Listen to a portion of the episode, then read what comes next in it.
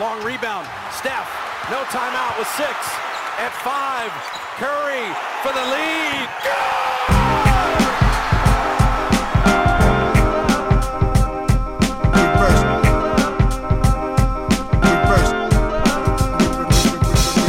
The game is the game. The game is the game. The game is the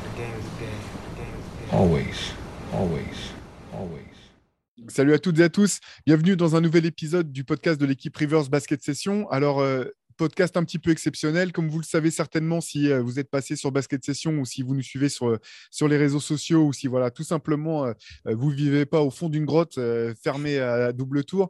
Euh, Donovan Mitchell a donc été échangé dans la nuit, euh, dans la nuit, enfin dans la soirée d'hier, euh, du Jazz vers les Cleveland Cavaliers. Donc euh, voilà, podcast un petit peu euh, hors pour euh, discuter de ce trade. Et puis hier soir, il y avait aussi le premier match de l'équipe de France dans cet Euro euh, Basket 2022 face à la face à l'Allemagne, défaite de l'équipe de France sur ce premier match. On va pouvoir y revenir en détail aussi avec Antoine Pimel et Shai Mamou. Euh, bah, tous les deux déjà, euh, je vais commencer avec toi peut-être Shai parce que c'est toi qui avait euh, fait la news quand dès que l'information est tombée par Adrian Wojnarowski comme d'habitude pour annoncer le, le trade de Donovan Mitchell. Première chose, est-ce que, alors surprise, non, on savait que, Donovan, Mitchell était sur, euh, les, trading blocks. Euh, par contre, est-ce que tu as été surpris de voir que, c'était Cleveland finalement qui raflait la mise? Et puis après, on va pouvoir euh, parler un petit peu des, termes du trade, je pense. Qu'est-ce que, tu en as pensé, Shai? Ah, alors déjà, euh, on, peut, déjà en déduire que les dirigeants des, des Cavs et du Jazz s'en foutent un peu de l'Eurobasket, qui nous ont fait ça en, en plein cours, euh, en plein milieu du match France-Allemagne. Donc, euh, heureusement qu'il y a les alertes Twitter euh, pour les wash bombs. euh. Alors, surpris un petit peu, j'avoue, autant sur le plan du timing que sur, le, que sur la destination. Il y avait déjà eu le bruit d'un intérêt de Cleveland ou de, ou de la volonté de Cleveland de faire un move important de- durant l'intersaison pour accélérer la montée en puissance. Quoi. Et le timing me surprend un petit peu parce que euh, ça discutait surtout autour de New York. J'avais l'impression que New York finirait par faire une connerie et par euh, accéder à toutes les requêtes du Jazz, à, donner euh, 70 pics sur les prochaines années. Et au final, euh, New York a tenu bon. Après, c'est parce que je considère personnellement que ça aurait été une erreur, hein, mais peut-être que d'autres euh, auraient adoré voir Mitchell à New York. Et euh, surpris, ouais, parce que je pensais que ça allait traîner encore un peu, qu'il restait du temps avant le début de la saison et, et, et que c'était pas forcément une urgence. L'indice qui laissait quand même supposer que ça pouvait arriver vite, c'est que Mitchell avait retiré euh, euh, la mention Utah Jazz de sa bio. C'est les petits trucs, euh, qui, les petits indices qu'on aime bien suivre, euh, Pas comme l'immobilier. Voilà. Non, mais ça, c'est undefeated. hein. Ça, ça, honnêtement, à chaque fois, c'est.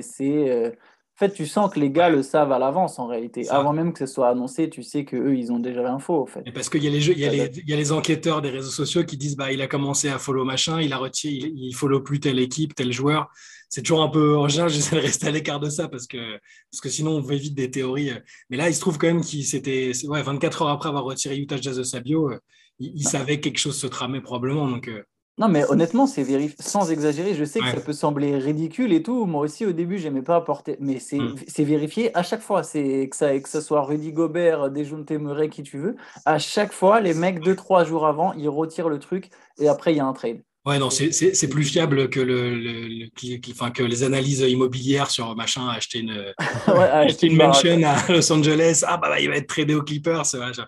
Mais, euh, alors, ouais, donc, ouais, un, un petit peu surpris euh, oui, sur, sur le timing. Je pensais que, que Utah attendrait un peu, mais au final, euh, de leur point de vue, ça se comprend parce que je trouve que ce qu'ils récupèrent euh, est très bien. On, va, en- on en parlera après. hein.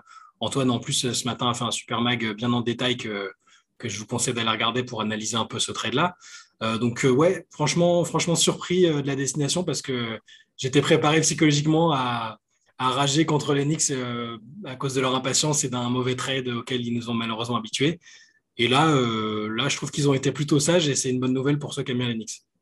Toi, euh, bah Antoine, du coup, euh, voilà, toi qui effectivement a écrit un, papier d'analyse sur le trade euh, ce matin sur Basket Session, est-ce que tu peux nous en dire, alors sans tout nous révéler de ce que tu as mis dans ton article peut-être, mais ton sentiment sur bah, le contexte du trade et les, les, joueurs échangés et les, futurs pics dé- déjà, moi aussi, je suis surpris par la destination. J'avoue, Cleveland, je ne l'avais pas forcément vu venir. Je pensais que ce serait New York ou Charlotte. Je voyais bien les Hornets claquer d'un coup en Dark Horse, euh, vouloir être compétitif et, lâcher à peu près la même chose que, ça, que ce qu'a lâché Cleveland. On parle quand même de 5 pics.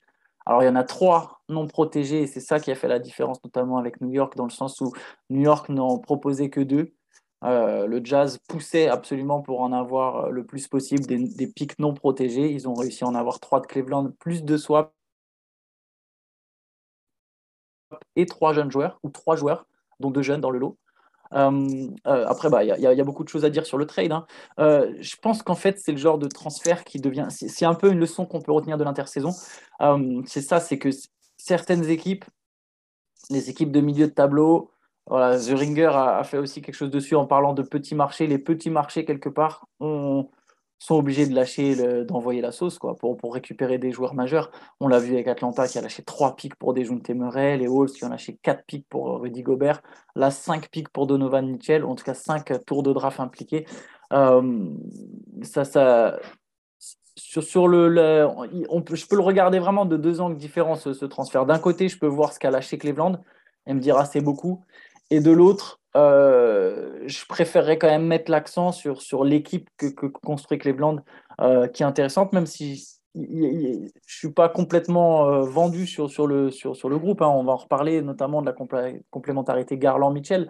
Mais il y a quand même une volonté. Voilà, ce que je retiens en tout premier, on va dire, c'est la volonté de vouloir être compétitif, d'être prêt à faire des sacrifices pour être compétitif et d'avoir construit une équipe qui est à la fois jeune et à la fois talentueuse.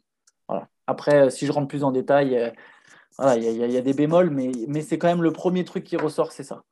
Oui, puis il faut, faut resituer un petit peu le contexte de Cleveland, parce que forcément, euh, quand on parle de Cleveland, aujourd'hui, on pense à Cleveland ces 20 dernières années, mais il faut voir aussi qu'avant l'arrivée de LeBron, c'était quand même une équipe qui était catastrophique. Il fallait remonter aux époques avec Mark Price pour avoir retrouvé une équipe de, Cleveland un petit peu compétitive. Il faut se rappeler même que ces 20 dernières années, finalement, les Cavs ont été compétitifs compétitif qu'avec LeBron. Donc, à moins de redrafter un, LeBron James ou d'arriver à le convaincre de revenir une dernière fois euh, euh, sur ses terres, ce qui est pas, ce qui est toujours pas impossible, euh, c'était très compliqué. Finalement, l'an dernier, c'était ça aussi la belle surprise des Cavs, c'était de se dire, ah bah, une équipe des Cavs qui arrive à gagner des matchs, qui peut aller jouer un petit peu le, enfin, remonter dans, le classement de la, conférence Est sans avoir LeBron, c'était quasiment du, jamais vu. Hein. Faut pas oublier que la période où c'était Kyrie Irving, le seul joueur fort de cette équipe, l'équipe n'allait nulle part. Donc voilà, euh, tu, parlais des petits marchés, Antoine. Effectivement, euh, c'est très clair. On en parlait un petit peu hier entre nous euh, dès que le trade est tombé.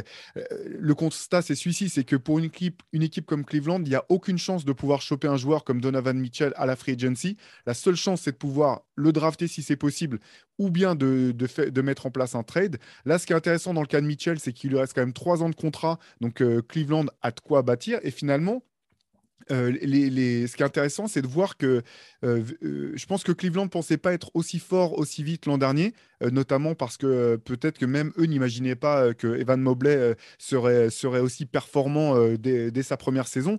Et donc finalement, c'est pas inintéressant de se dire qu'ils ont trois ans maintenant pour voir comment peut évoluer ce, groupe. On va pouvoir revenir aussi sur, sur, le, sur le roster, mais qui est quand même vraiment solide. Au bout du compte, à part Laurie Markkanen, il n'y a pas de joueurs majeurs qui, ont été, qui sont partis directement dans, dans, le trade. Donc c'est plutôt c'est pas loin. Enfin, ça serait un peu dur pour Mark Cannon, mais on pourrait dire c'est comme s'ils avaient l'équipe de l'an dernier qui rajoutait euh, Donovan Mitchell, qui est quand même, malgré tout, euh, malgré ce qu'on pense, ce qu'on peut penser de ses, limites, l'un des meilleurs deuxième arrière de, toute la ligue.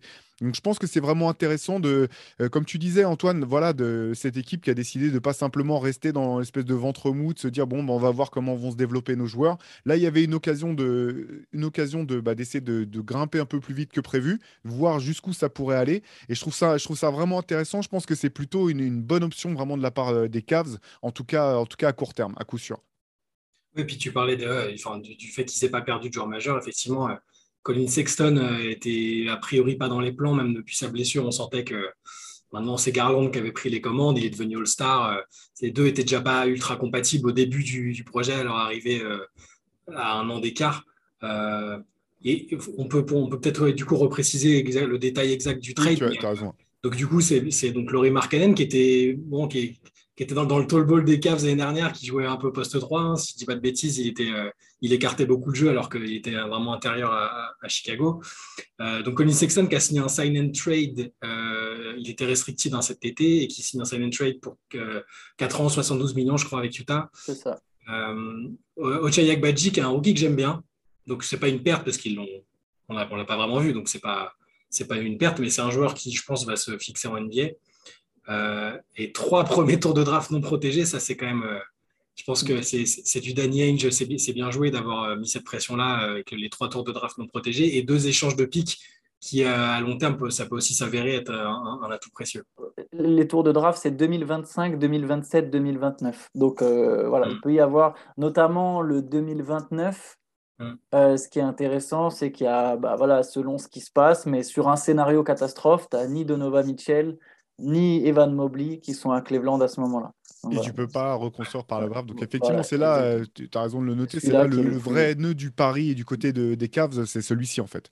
Et ce qui est fort dans le trade, c'est un des trucs que je me suis dit tout de suite. Parce que quand j'ai vu qu'il y avait ce trade-là, je me suis dit, ouf, est-ce que Kevin Love a encore échappé à, des rumeurs de trade? Quasiment depuis qu'il est arrivé Il y a des rumeurs de trade depuis le, depuis le titre. De, et il, a, il est encore une fois pas dans le trade. Donc Kevin Love va, poursuivre sa carrière dans l'Ohio. C'est assez surprenant parce que.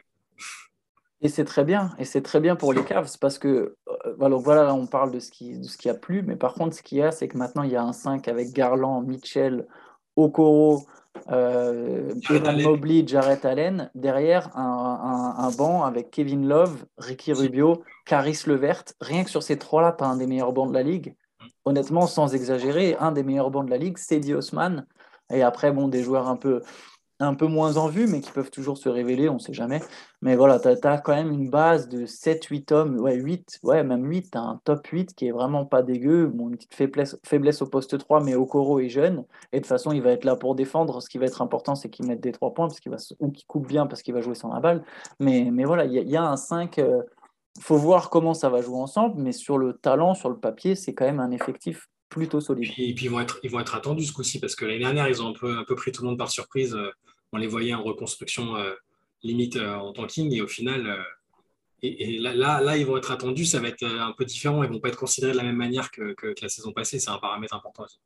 Oui, c'est clair. Et puis ça, rajoute quand même offensivement une vraie force de frappe euh, avec euh, Donovan Mitchell. Ça fait aussi que le jeu de, Cleveland sera moins stéréotypé euh, sur, les, sur les fins de match, moins toute la, pression qui repose sur, sur les épaules de Darius Garland.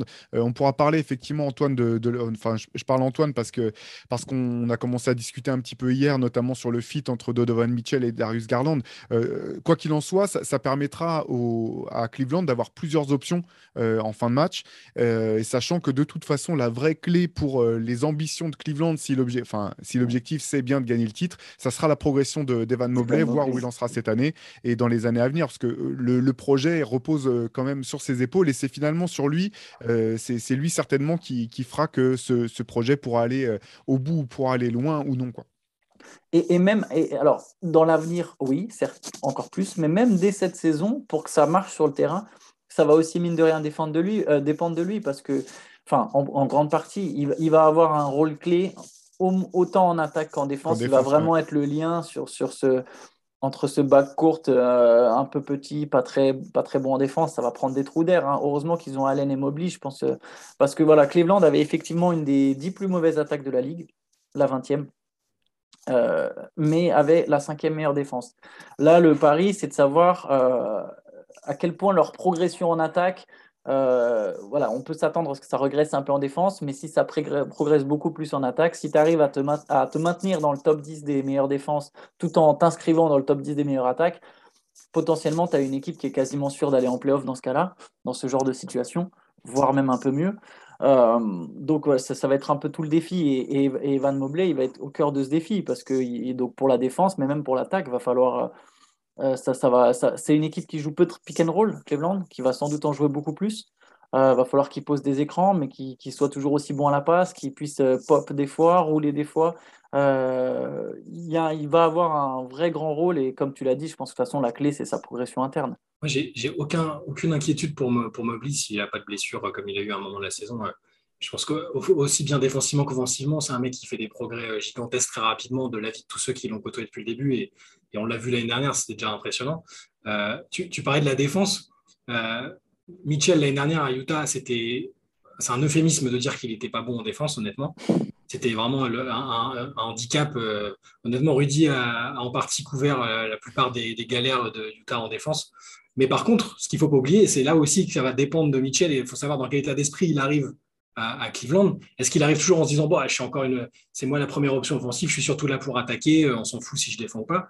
C'est qu'à à la base, à Louisville, c'était un bon défenseur. C'était, il était considéré comme un joueur avec un bon impact défensif et pas du tout. il était même un peu two-way player. Alors un gabarit euh, euh, pas, forcément simple, mais c'était censé être un two-way player en arrivant à NBA mais le jeu à la fac est tellement différent, il y a tellement moins de potentiel athlétique en fait que il est mal avec les étiquettes de défenseur collées sur des mecs qui jouent en NCAA. Il peut, il, peut, il peut au moins être juste correct en défense, c'est ça le truc. S'il ah, arrive à être bah, correct en défense, alors tant soit concerné, correct ou concerné, c'était pas du, honnêtement, c'est pas, c'était pas du tout le cas à Utah l'année dernière. C'était, c'était fou en fait de voir le, je, je le trouvais, je le trouvais vraiment pas concerné quoi.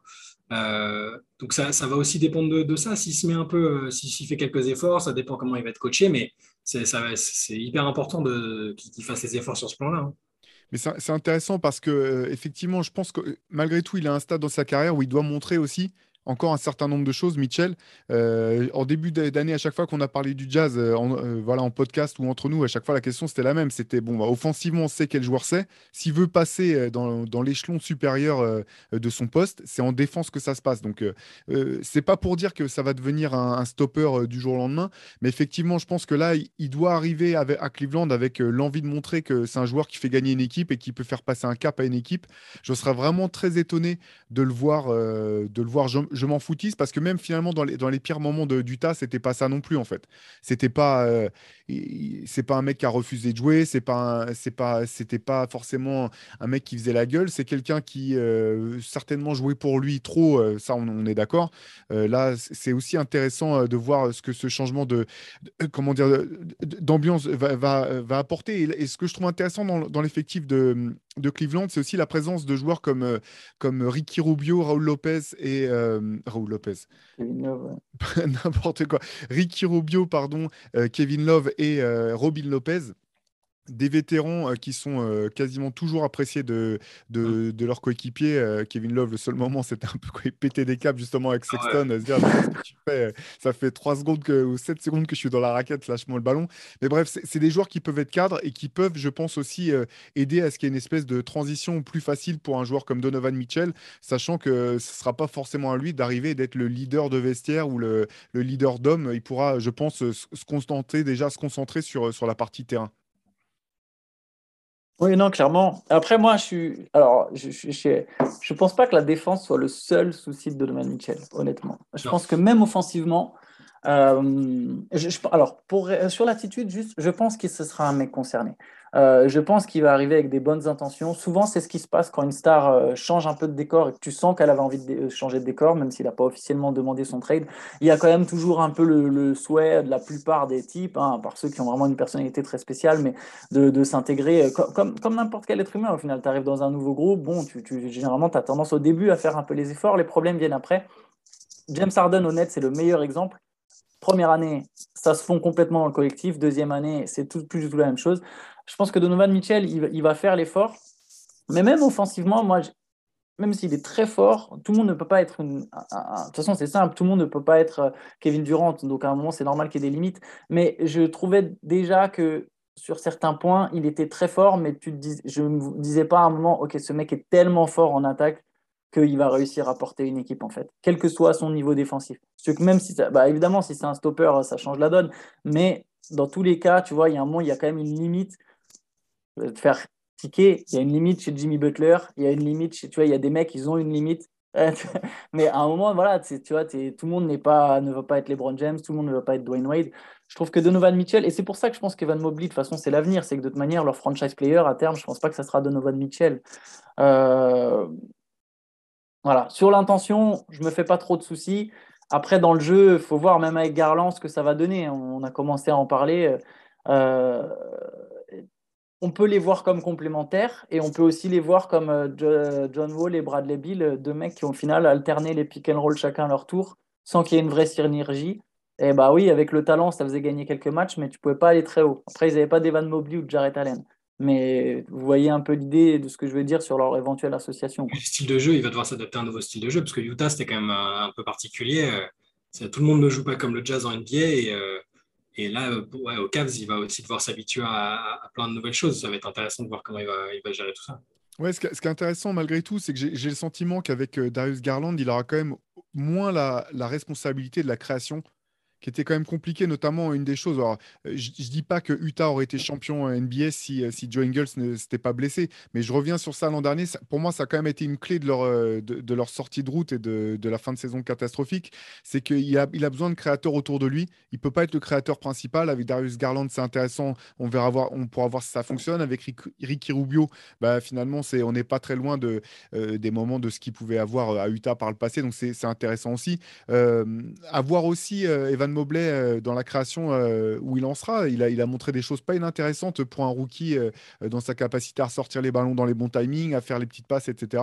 J'ai le sentiment que finalement, effectivement, Cleveland va jouer un, jeu, je pense, moins stéréotypé que celui d'Utah.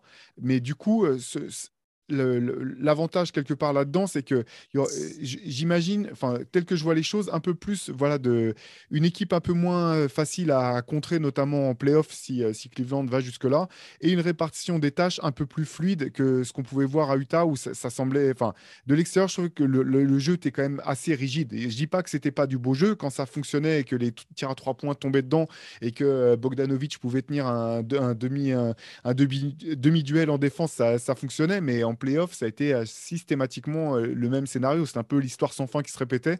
Là, je pense que ça peut être quand même une, euh, bouffée d'air frais un petit peu pour, pour Donovan Mitchell dans un système offensif un peu plus, un peu plus lax, un peu plus libre. Et puis, puis effectivement.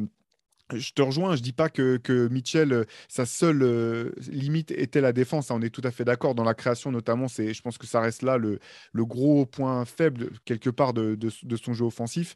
Mais, mais disons que défensivement, je pensais que c'était vraiment le, l'élément, c'est l'élément dans lequel j'aurais voulu le voir s'impliquer. Je pense que ça aurait pu lui permettre quand même, de, du moins, peut-être pas à lui, mais à l'équipe de passer un petit cap. ce qui est fou, c'est vrai, c'est ce que tu disais, euh, Shai, ce qui est très marrant, c'est quand tu, tu reprends les, les, rapports de scouting de quand il est arrivé, de, il sortait de la fac, on disait, bon, bah oui, au moins, ça va être un bon défenseur. Euh, euh, et puis finalement, ça n'a ça, ça pas été le cas. À voir, parce que finalement, c'est aussi ce qu'on disait de, de, d'Andrew Wiggins. On disait, bon, bah, on ne sait pas offensivement ce que ça donnera, mais défensivement, ça sera un stopper. Et puis pendant presque dix ans, on s'est dit, mais il est où le stopper dont on nous parlait finalement? Bah, L'an dernier, on l'a vu.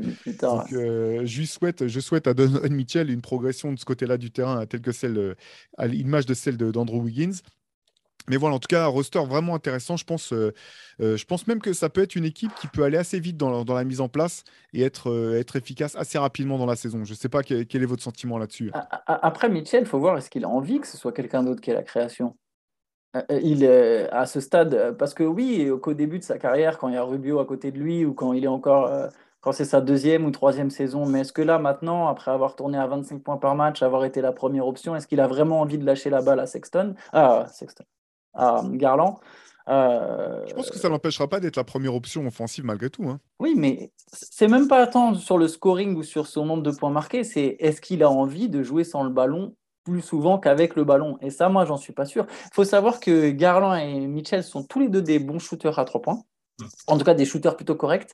Par contre, c'est tous les deux des joueurs qui n'étaient pas très bons en spot-up. C'est-à-dire que c'est des joueurs qui aiment, et ils ont, ça fait partie des rares joueurs qui ont un meilleur pourcentage à trois points en sortie de dribble par rapport à quand vraiment réception tire. Après, c'est parce qu'aussi ils étaient moins mis dans cette situation. Ça ne veut pas dire qu'ils ne seraient pas capables de le faire. Je pense que Mitchell, si tu le laisses ouvert et qu'il réceptionne la balle et qu'il tire, bon, bah, il va quand même avoir un bon pourcentage. Pareil pour Garland. Mais euh, voilà, la question, ça va être est-ce qu'il veut jouer comme ça? Parce que Bradley Bill, c'est pour ça que je reviens sur le. Je ne veux pas trop comparer avec les Wizards, mais il y, a quand même ce, ce point que j'aime bien c'est que Bradley Bill, c'était encore un meilleur spot-up shooter que Donovan Mitchell. Et au final, il voulait la balle. Et les Wizards ont eu ce problème que leurs deux stars voulaient la balle et ça se battait pour qui va avoir la balle. Et au final, il n'y avait pas de synergie, c'était chacun son tour. Je ne dis pas que ce sera exactement la même chose aux Cavaliers, mais on a quand même deux joueurs qui aiment jouer avec la balle, qui veulent la balle entre les mains. Stephen Curry monte à Ellis, sur le papier, ça aurait pu très bien marcher. Mais non, euh, y en a, les deux voulaient la balle. Euh, McCollum, pourquoi ça a bien marché avec Lillard? C'est parce que McCollum, il a accepté de jouer sans le ballon, en coupant, en prenant beaucoup d'écran. Est-ce que Donovan Mitchell va vouloir le faire? Si oui, là, dans ce cas, je pense que oui. S'il si, accepte, s'il est prêt, si les deux sont chacun prêts à sacrifier un petit peu, ça peut donner euh, un vrai potentiel offensif intéressant, où là, tu as vraiment deux gros scoreurs, euh, sachant que Garland est aussi un très bon passeur. Mais voilà, c'est ça, moi, qui me fait un peu grincer des temps, c'est est-ce qu'il sera prêt à le faire et combien de temps il sera prêt à le faire? Est-ce qu'il sera prêt à le faire sur la durée? Parce que qu'il soit prêt à le faire la première saison, je pense que Zach Lavine et, et Demar DeRozan, oui, ils arrivent aussi à jouer ensemble la première saison. Combien de temps ils vont réussir à jouer ensemble? Tu vois, c'est ces questions-là. C'est pour ça que sur le long terme, je ne sais pas trop ce que ça va donner cette association. Ouais, c'est pas facile de savoir ce, que ça va donner, euh, est-ce qu'ils vont être performants tout de suite. Par contre, euh, la mission est ultra réussie euh, dans le sens de rendre une équipe que, bah, que tu pensais qu'on pouvait pas penser devenir excitante, intéressante à regarder, tout ça. En peu de temps, enfin, le, boulot de Kobe Altman en GM, là, enfin, on parle des Cavs, quoi. C'est à la base, la franchise, quand on enlève l'épisode LeBron James, c'est super dur historiquement. Quoi. Et là, Là, il y a quelque chose sur, sur une sorte de vision sur quelques années avec des jeunes, même en dehors de, de Mitchell, en fait. Il y avait déjà un travail admirable. Et là, tenter un pari comme ça, euh, être proactif comme, ils, le sont, c'est dans tous les cas, c'est hyper intéressant, euh, indépendamment de ce qu'on peut penser sur Mitchell. Moi, je ne suis, pas, je suis, pas un fan du joueur, honnêtement. Je, euh, je pense qu'il a sa responsabilité dans le fait que le Jazz n'a pas atteint les objectifs qui, qui, s'étaient fixés. Mais ça reste un joueur, c'est un All-Star, hein, c'est un gros scoreur, un joueur divertissant, mine de rien, athlétiquement, c'est quand même quand même quelque chose. Hein. c'est pas il n'est pas grand, il, va te claquer des dunks assez monstrueux, il est capable de prendre feu euh, et de claquer des scoring en playoff, en playoff, on l'a vu. Euh, voilà, c'est donc prendre ce risque-là avec ce, que, ce dont on a parlé au début, le fait que aussi bien la ville que la franchise, euh, c'est pas des aimants à, Superstar et à Free Agent, à part le seul qui est, qui est né dans le coin et qui veut bien, voilà. D'ailleurs, ça me fait penser que euh, je me suis, on s'était déjà dit un peu ça l'année dernière avant que LeBron signe sa prolongation à Los Angeles. Mais on se disait, tiens, ça va pas aux Lakers, c'est ce qu'il va pas dire. Eh les gars, euh, carrément. Born in Ohio, Akron, Ohio, tu vois. Ah, là, il leur manque un 3. Hein. quand, tu, quand, tu, disais ça tout à l'heure, Antoine, c'est exactement ce à quoi je pensais. Est-ce que LeBron n'est pas en train de chercher les moyens de, juridiques de rompre son contrat? Il a, tapé, il a dû taper ça sur Google hier. non, mais c'est ironique, mais tu sais, il est free agent en 2024. Alors, bon, évidemment, on sait que c'est pour Brony, mais t'imagines, enfin, c'est ultra ironique, mais s'il si, si, est par je ne sais quel moyen, les Cavaliers, ils draftent Brony, en fait, il arrivera à la fois à jouer avec son fils et à être compétitif. Si tu rajoutes LeBron, même un LeBron. Euh, à 80% de ce qu'il est, en fait, avec cet effectif, c'est, là, ça devient très, très, très, très sérieux. aurait pris un ou deux ans en plus, un effectif qui aurait pris un ou deux ans d'expérience en plus. Exactement. Garland, l'année dernière, honnêtement, j'ai, vraiment adoré la manière dont il a joué. Il euh, faut toujours confirmer, parce qu'une saison euh, magique où tu marches sur l'eau, euh, débarrassé de Sexton, entre guillemets, sans, être, sans exagérer, mais il a vraiment... je trouve que sa sélection All-Star était ultra méritée, on en avait beaucoup parlé, mais j'adore le joueur qui peut devenir tu prends ça avec Mobley, Jarrett Allen, qui est aussi vraiment un joueur cool. Ah, il n'a pas un plafond gigantesque, mais ce qu'il arrive à apporter déjà, c'est super. Effectivement, tu prends cette équipe-là avec une expérience collective d'un an ou deux en plus, et attention.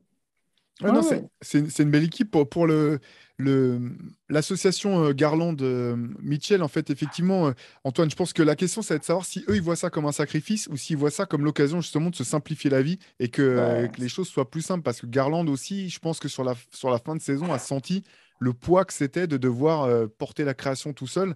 Et, et là, ce qui est intéressant finalement, c'est que même si leurs trajectoires ne sont pas les mêmes, ils ont tous les deux aussi pu voir les limites que ça peut représenter d'être le seul euh, joueur de, ce statut-là et devoir porter euh, l'équipe, entre guillemets, et devoir assurer le scoring et la création.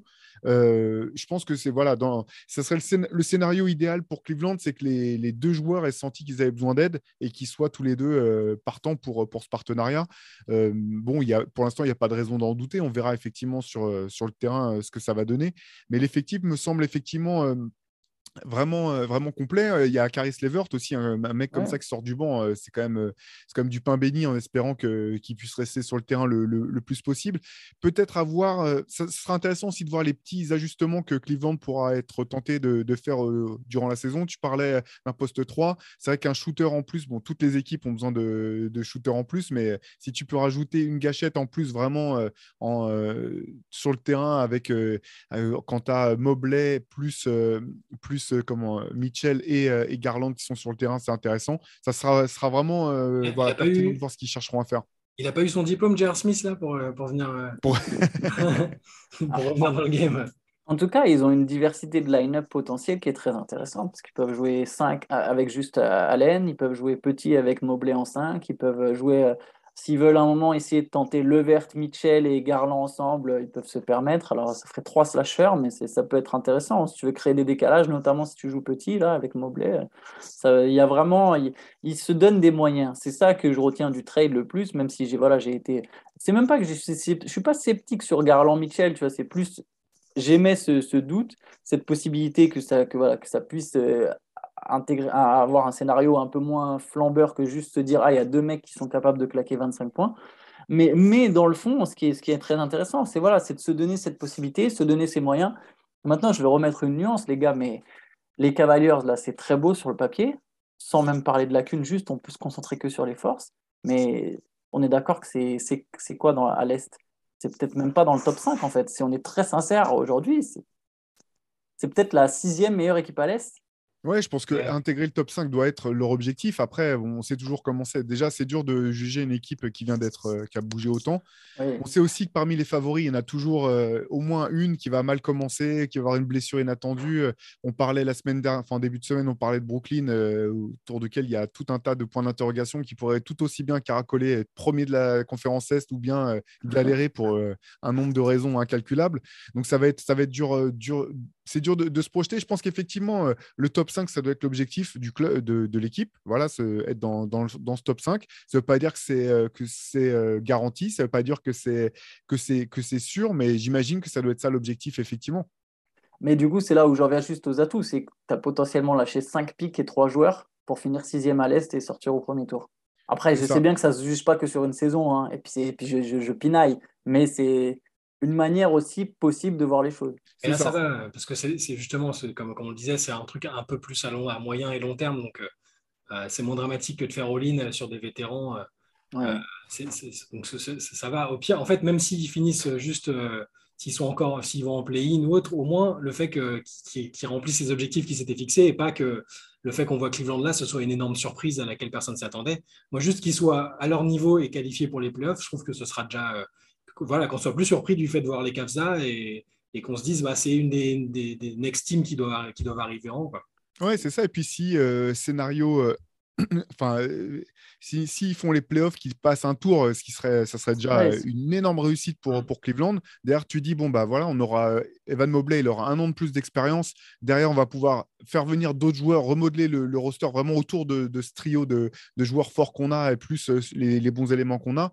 Voilà, ce qui est vraiment intéressant, je pense, c'est que Donovan Mitchell, il, Donovan Mitchell pardon, il a trois ans de contrat. Mmh. Donc là, il y a de quoi faire. Effectivement, euh, c'est pas comme s'ils avaient fait venir un mec de 35 ans ou s'ils avaient fait venir euh, Donovan Mitchell avec juste une année de contrat où tu te dis bon bah là c'est c'est on joue tout, il faut qu'on gagne le titre cette année, sinon c'est un échec. C'est ça, c'est là où je trouve effectivement Antoine par rapport à ce que tu disais que que c'est louable euh, pour pour Cleveland d'avoir joué le Vatou parce qu'à un moment, de toute façon, il faut que tu prennes des risques. Tu peux pas espérer avoir une équipe compétitrice si tu prends pas des risques à un moment. Et puis, il n'y a qu'un seul champion. Donc, à un moment, tu ne peux pas juste te dire, bon, bah, tu, enfin, ok, le Jazz va, par, exemple, complètement repartir de zéro, mais sans même avoir la certitude de vraiment drafter cette superstar un jour qui va vraiment te ramener tout en haut dans le top 4 de toute la ligue. Donc, à un moment, tu ne peux pas viser que le titre. Faut aussi, c'est aussi intéressant de se montrer compétitif. Les Cavaliers, ils n'ont pas gagné une série de playoffs sans les LeBron James depuis 1998. Non, mais voilà, c'est un moment. C'est un bon move aussi sur le plan. Euh, sur le marketing, le fait de remplir la salle, les, les gens vont, c'est pas anodin d'avoir une, surtout quand tu es sur un petit marché, d'avoir une franchise qui est fonctionnelle et attirante et tout ça, parce que au moment où il va y avoir des déménagements, des, expansions, etc., euh, c'est pas impossible qu'il y ait des, équipes qui soient sacrifiées. Et si tu si es bankable euh, à Cleveland, tu es, tranquille. Quoi.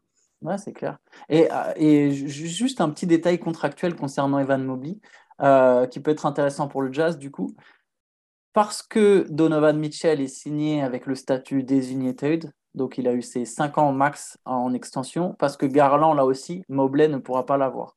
C'est-à-dire que Mobley, au moment de. Après 3 ans de contrat, s'il veut signer une extension, ça sera que 4 ans max. Il ne pourra pas signer pour 5 ans. Bon, c'est un détail, c'est qu'une année de plus, mais c'est des petits détails. Sinon, l'autre solution pour le signer au max sur 5 ans, ça va être d'attendre qu'il soit donc free agent. Avec la possibilité de s'aligner sur toutes les offres. Hein, mais du coup, là, ils pourront lui donner 5 ans. Mais sinon, avant ça, s'il y a toujours Mitchell et Garland dans l'effectif, ça sera que pour 4 ans l'extension. Donc potentiellement euh, une année de moins. Bon, voilà, faut, je ne pense pas que ça, que, ça, que, ça, jouera un rôle, mais c'est important de le noter. Euh, sinon, juste pour rebondir sur Mitchell, dans le pire, pourquoi je trouve qu'en plus c'est pas un, un mauvais move, c'est dans le pire des scénarios, imaginons que ça ne marche pas. Euh, comme on l'a dit, la base c'est Mobley, Garland autour. Bah, voilà, si Mitchell ça marche pas, il a trois ans de contrat. S'ils veulent le retransférer au bout d'un an et demi, si en février 2024, par exemple, euh, ils ont décidé de le. Ouais, ça sera février. Oui, donc février 2024, euh, pas celle de cette saison, mais celle d'après, ils veulent le transférer. Ils peuvent récupérer une partie, sans doute, de ce qu'ils ont lâché euh, voilà, pas 5 pics, mais si on récupère 2, 1, 2 avec des joueurs, bon, ça fera un retour en arrière, perdu un peu de temps, mais voilà, ça c'est vraiment, je pense, le pire scénario pour Cleveland. Si c'est ça le pire scénario. Il y a un filet de sécurité, tu as raison. Voilà, c'est ça. De toute façon, l'effectif est jeune. Mitchell, il va avoir 26 ans. Mobley, il en a eu 21. Garland, il a 23. Okoro, il va avoir 22. Euh, il y, a, y, a, y, a, de la jeunesse, ça, ça, va progresser en interne et je pense que ça, les, les Cavaliers misent là-dessus de toute façon. Eh ben, super tout ça. Pour retrouver plus en détail encore bah, l'analyse d'Antoine, je, vous invite à aller voir sur basketsession.com, retrouver son papier. on va peut-être refermer là ce, dossier Cleveland et puis je vous propose de pivoter. Hier, il y avait donc le premier match de l'équipe de France dans cette Eurobasket 2022. résultat qui n'était pas celui qu'on est escompté ou du moins attendu ni par le staff, ni par les joueurs, ni par les fans français forcément. défaite face à l'Allemagne dans ce premier match. Bah, tout simplement, qu'est-ce que vous avez retenu des grandes lignes de ce match? Qu'est-ce que vous avez vu sur ce match en particulier? Et euh, qu'est-ce que, qu'est-ce que ça vous inspire finalement pour euh, la suite de la compétition? On en parlait avec Antoine tout à l'heure, mais en fait, la, défaite ne nous étonne pas plus que ça, au-delà de la manière. Hein. On, se doutait que devant un public surchauffé, l'Allemagne qui était déjà un peu une bête noire sur les dernières compètes, euh, jamais facile à jouer, les absents du côté de l'équipe de France, etc. le contexte d'une phase de poule, on n'aurait pas, on n'était pas surpris par la défaite dans tous les cas. C'est juste qu'on ne pensait pas être aussi inquiet en sortant de là, en fait, je pense.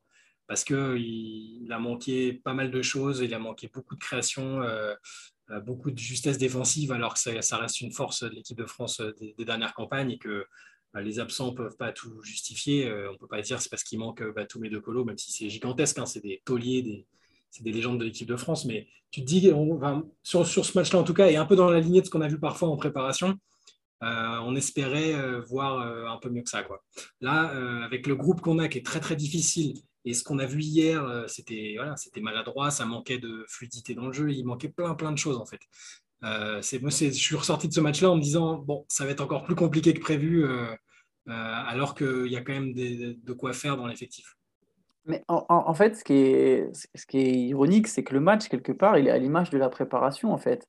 on a, Nicolas Batum par exemple après la défaite contre la Bosnie a amené à appeler les supporters à je dis pas ça pour le critiquer hein, d'ailleurs pas du tout mais à appeler les supporters français à rester à continuer à soutenir cette équipe et à ne pas s'inquiéter etc je trouve que très souvent on, confond euh, la critique et l'absence de soutien en fait.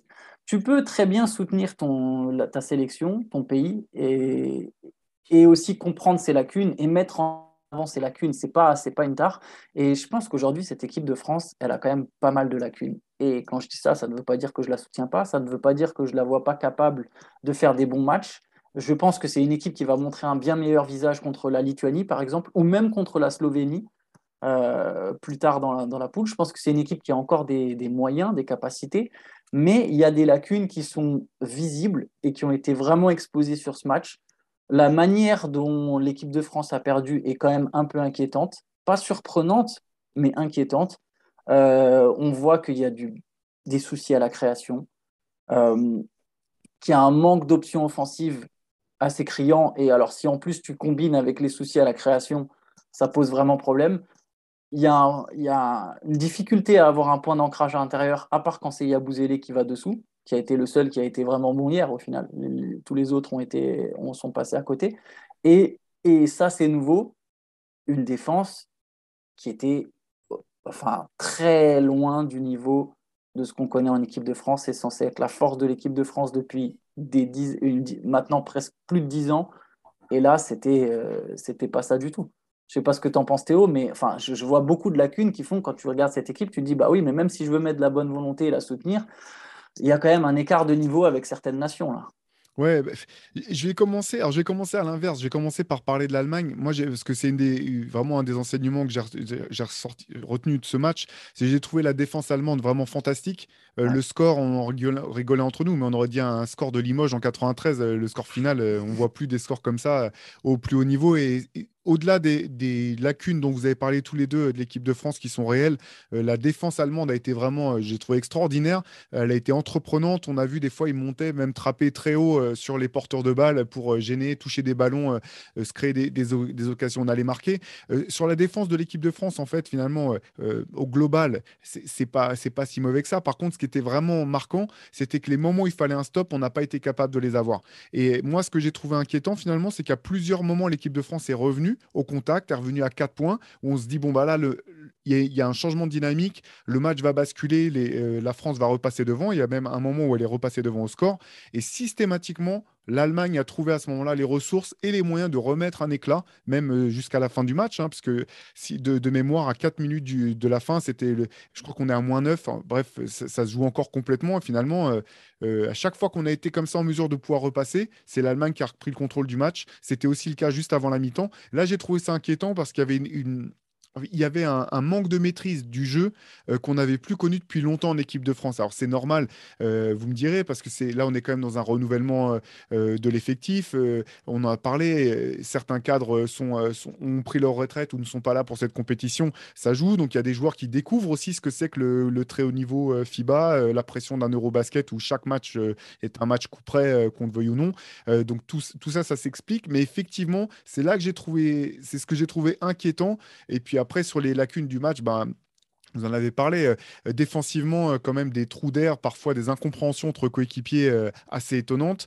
Il y a eu une adresse catastrophique. Ça, on peut, heureusement que Gershon Yabouzélé met dedans, parce que sinon, ça aurait été, on aurait été vraiment très très loin. On aurait été encore plus loin. Et puis, effectivement, à la création, c'est compliqué. Finalement, euh, balle en main, j'ai eu le sentiment que c'était peut-être Thomas Hurtel qui, était le, plus à l'aise dans la création. Mais euh, défensivement aussi, euh, j'ai trouvé plutôt entreprenant, j'ai trouvé plutôt voilà, saignant, du moins en, première mi-temps. Mais ça suffira pas. Il y a, un manque effectivement de création dans, le jeu qui était aussi, ben, encore une fois, dû à la belle prestation allemande qui avait très bien ciblé les forces de l'équipe de France. on les a vus faire peu d'erreurs, à part en fin de match. Finalement, il y a un moment où je me rappelle, il y a deux joueurs qui vont, aider sur un joueur ensemble, et ensuite ils se rendent compte qu'ils sont tous les deux sur le même joueur, ils repartent tous les deux, et c'est Gershon Yabouzélé qui a un tir à trois points dans le corner, finalement il ne le met pas, mais à part ça, ils ont fait très très peu d'erreurs, une équipe disciplinée, on va en jouer d'autres. Effectivement, je pense que c'était aussi, l'Allemagne savait que si elle voulait euh, faire des résultats, elle, pouvait, elle devait être forte en défense. On sait que Gordon Herbert, c'est une de ses marques de fabrique, euh, donc il devait être discipliné, fort en défense. À voir ce que ça donnera par la suite. Par contre, il y a du boulot. C'est sûr qu'avant le match de, samedi contre la Lituanie, euh, à la vidéo et dans la mise en place, il, faut modifier des choses, sinon la campagne de l'équipe de France pourrait être courte. C'est ça le truc en fait, c'est parce que juste avant, il y avait un Slovénie-Lituanie alors euh, tout n'était pas parfait, c'était pas forcément du basket champagne, mais le niveau d'intensité, de tactique, de tout, ce que vous voulez, euh, était infiniment supérieur aux deux équipes qu'on a vues, euh, je trouve, qu'à la France et à l'Allemagne en fait. Et pour, reparler de ce que tu disais Antoine tout à l'heure, je suis d'accord que il ne faut pas confondre manque de soutien et critique. Je pense que juste ce que voulait dire Batum, c'est que enfin, Batum, en fait, il regarde les critiques sur les réseaux parce qu'il est souvent sur les réseaux. Et, que, et malheureusement, c'est un fait. Il, a il a dû voir euh, une tonne de, de, critiques. Euh, Rudy Gobert, c'est pas jouer au basket près du CR, il n'a pas de move, euh, un tel, un tel. Je pense que c'est ça qui, qui, à mon avis, l'a fait un peu sortir du. l'a fait appeler au soutien. Mais, Bien sûr. Mais, toutes les critiques, par contre, les critiques sont, sont, ultra valables et ça ne veut pas dire qu'on pense qu'ils ne vont pas se réveiller après. C'est juste que force est de constater que les deux absents majeurs sont encore plus importants, je pense, dans l'ADN de l'équipe de France que ce qu'on pouvait penser avant. En fait. Là, je pense que beaucoup de gens se sont dit bon, c'est embêtant qu'il n'y ait pas Nando et, et, Nico, euh, sauf que parce qu'on a Fournier et Gobert, qui sont quand même des, voilà, des super joueurs NBA, mais les deux autres sont encore plus importants pour ce que, ce que fait l'équipe de France depuis des années. Et c'est là, le vrai défi, c'est de trouver le moyen de, rebondir derrière ça. Et quand tu sais que tu dois jouer la Lituanie, on a des choses à opposer aux Lituaniens, hein, sans aucun problème.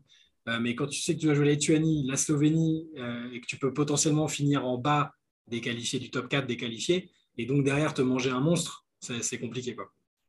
Oui, je, pense qu'en fait, le statut aujourd'hui de l'équipe de France fait que tu ne peux plus parler de compétition de transition parce que c'est n'est pas possible. Tu es médaillé d'argent euh, en titre euh, aux Jeux Olympiques, tu es, le plus gros contingent NBA d'Europe.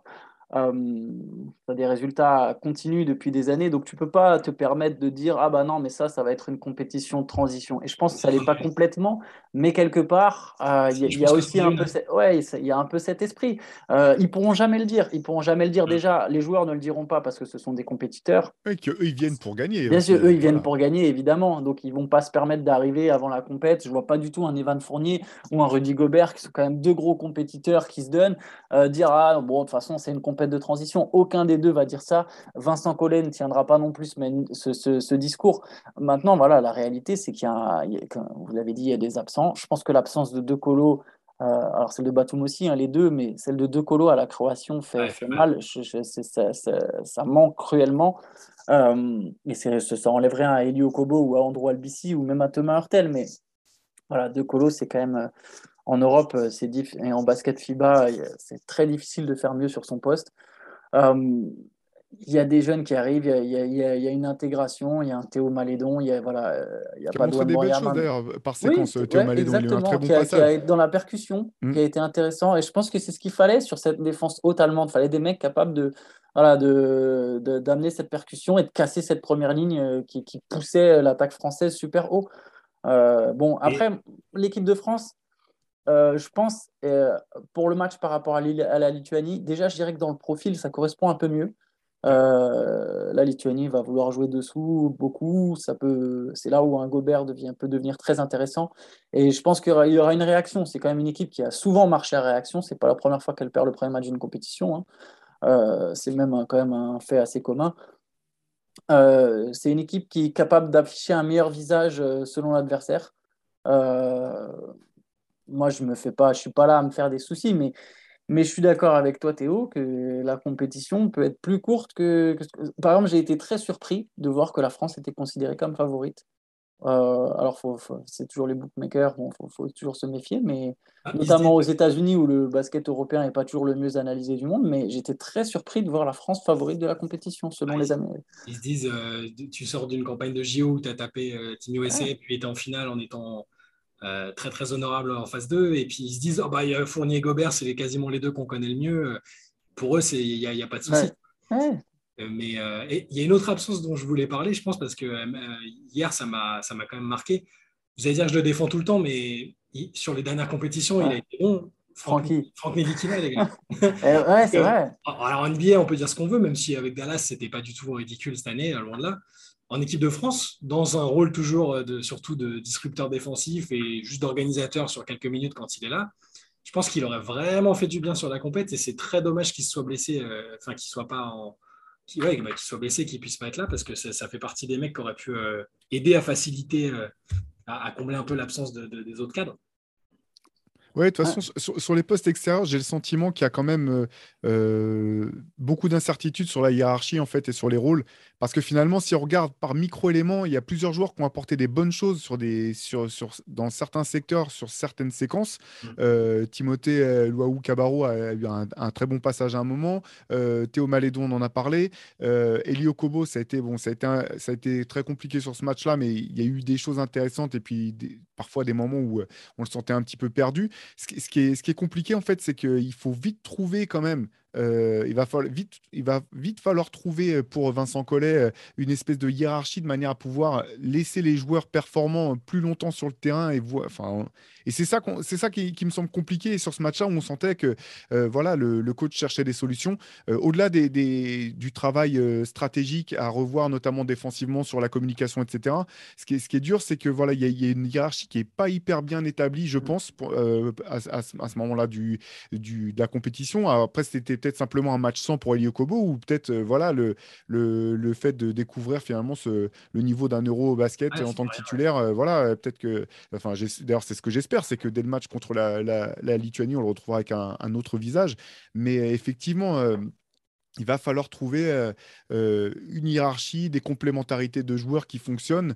Euh, et puis, et puis j'ai le sentiment, je vais finir là-dessus peut-être, mais, mais notamment, bon après, on ne peut pas rester uniquement sur la fin du match. Je pense que l'équipe de France, sur la toute fin, n'y était plus vraiment, mais il y a eu quand même des manques de communication et des petits mouvements d'humeur qui étaient, qui étaient un petit peu, je ne vais pas dire alarmants, mais qui m'ont surpris en fait.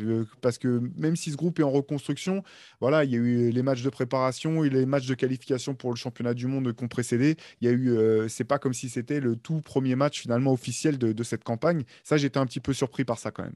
Hmm. Non, c'est clair. Ça peut, voilà, le, comme tu disais tout à l'heure, euh, les Bleus sont souvent bons euh, en, réaction et on serait, voilà, même si on se dit qu'on est inquiet, on serait pas surpris de les voir. tiens, Vincent Collet, il en a vu d'autres. Et là, même là, il prend déjà des critiques euh, sur, le, sur ce premier match et sur même la composition du groupe, etc. Mais euh, ils sont complètement capables de réagir. Et bon, de toute façon, je ne pense pas qu'il y aura de problème pour la, qualification. Honnêtement, ça, devrait aller. C'est juste que moi, j'ai juste peur de, bah, de, tout de suite tomber sur une énorme tête de série derrière. On en a parlé lors du, dernier podcast, mais il y a, y a des équipes avec leurs stars et qui, vont, qui sont très très dures à, à, approcher sereinement euh, en quart de finale si tu tombes dessus. Quoi. Après, avoir un parcours plus simple et, tomber les gros qu'en que, quart ou enfin, qu'en demi, c'est ça. C'est ça. Après, on sait, on sait tous que euh, voilà, le quart de finale, de toute façon, c'est le, le, le, match piège par excellence dans les compétitions FIBA. C'est celui qui fait la différence entre euh, bah, tu es venu l'été pour rien et puis euh, non, sinon mm. tu passes, tu peux gagner une médaille. Ce qu'on sait aussi, c'est que sur un match FIBA, il y a beaucoup de choses qui peuvent se passer. finalement, c'est pas forcément un handicap d'arriver avec un statut d'underdog ou de, de cravacheur qui, qui a galéré pour. Surtout pour l'équipe de France surtout dans, voilà, vu, encore une fois, on, va revenir sur le contexte. Oui, on est en période de transition, clairement. On prépare le mondial, les, les Jeux Olympiques de 2024. Donc, ce n'est pas, pas pour dire que les joueurs ou le staff prennent cette compétition par-dessus par la jambe, bien sûr que non. Mais il n'y a pas que l'objectif de l'euro, il y a l'objectif de l'euro et puis aussi la continuité des compétitions qui vont arriver derrière. Donc voilà, si jamais il pouvait y avoir une montée en puissance, ça serait l'idéal. Euh, gagner contre la Lituanie euh, samedi, euh, ça serait quand même une bonne chose pour s'éviter des sueurs froides ou des, voilà, de se compliquer la tâche un petit peu, notamment en interne. Donc voilà, on, va voir. Mais déjà, il faut quand même sortir de ce, groupe. C'est comme tu disais, Shai, tout à l'heure, c'est pas c'est pas qu'on est négatif ou qu'on pense pas que l'équipe de France en est pas capable. C'est juste que c'est pas aussi simple que effectivement certains observateurs ou du moins un commentateur pouvait, l'imaginer. Ouais. je pense qu'il y a un point positif, c'est de jouer la Slovénie un peu plus tard. Potentiellement une Slovénie déjà qualifiée. Bon, ça peut, ça peut, être, ça peut aider, mais oui, je suis d'accord avec vous, le groupe il va être difficile. Hein. On, on, parle des cadres en quart, mais même avant ça, il euh, va falloir, euh, euh, comme tu as dit, s'il y a des fêtes contre la Lituanie, tu pars à 0-2, ton match contre la Bosnie, tu, tu, tu, commences à transpirer à très grosses gouttes si à 5 minutes de la fin, il y a 4 points d'avance pour la Bosnie. qui, nous a tapé, qui nous a tapé en éliminatoire. Oui, donc ça c'est non, l'opération ne sera pas facile. Hein. les Slovènes, les Slovènes, même s'ils sont déjà qualifiés, euh, avec ce qu'on leur a fait au JO, à mon avis, euh, ils, vont vouloir, s'ils peuvent nous éliminer. Euh, et, puis en 2017, il y avait, il y avait un, ils nous avaient aussi explosé en, en phase de poule. Hein. Attention, les Slovènes, je pense qu'il y a un, passif avec l'équipe de France qui ne manqueront pas de régler s'ils peuvent le. J'ai oublié l'histoire de vengeance des JO. Ouais. ouais. Lucas, parce que bon, voilà, je vais le balancer, mais Théo a pronostiqué un, triple-double de Lucas Doncic sur les Bleus. Je le balance ouvertement, gros snitch. Mais euh, j'avoue. mais ouais, c'est. Maintenant, avec le recul, ouais, ça, ça, peut être, euh, ça peut être bien vilain, ça. Disons que s'il avait joué contre l'équipe de France d'hier, je pense qu'il aurait pu être en triple-double euh, avant la fin du troisième quart-temps. Mais... Si le coach slovène, il est malin, il dit Tu vois, au Kobo, il joue au Suns. Ils t'ont pas drafté, c'est ça? Et le Gobert, il joue au Jazz. Ouais, ouais. Euh, ouais, mais c'est pas juste l'ont pas drafté, tu sais, c'est la continuité des playoffs, quoi. ah, les Suns Attends. ah, ça, ça, va être, ça va être une compétition euh, délicate. Bon, bah, de toute façon, nous, on sera euh, devant nos écrans samedi pour suivre, euh, ce match contre la Lituanie, prochain match de l'équipe de France. Euh, d'ici là, bah, tous les récaps, enfin voilà, les récaps de l'actualité, la grosse actualité de l'Euro, c'est sur basketsession.com. Tout, comme tout le reste, de toute façon, l'actualité du, basket et de la NBA sur basketsession.com. Nous, on va conclure sur ça ce, petit podcast un petit peu imprévu, impromptu. On vous donne rendez-vous dès mardi prochain pour, pour le prochain épisode de, ce podcast. D'ici là, pardon, bah, profitez bien l'euro et portez-vous bien. Ciao. Ciao. Ciao.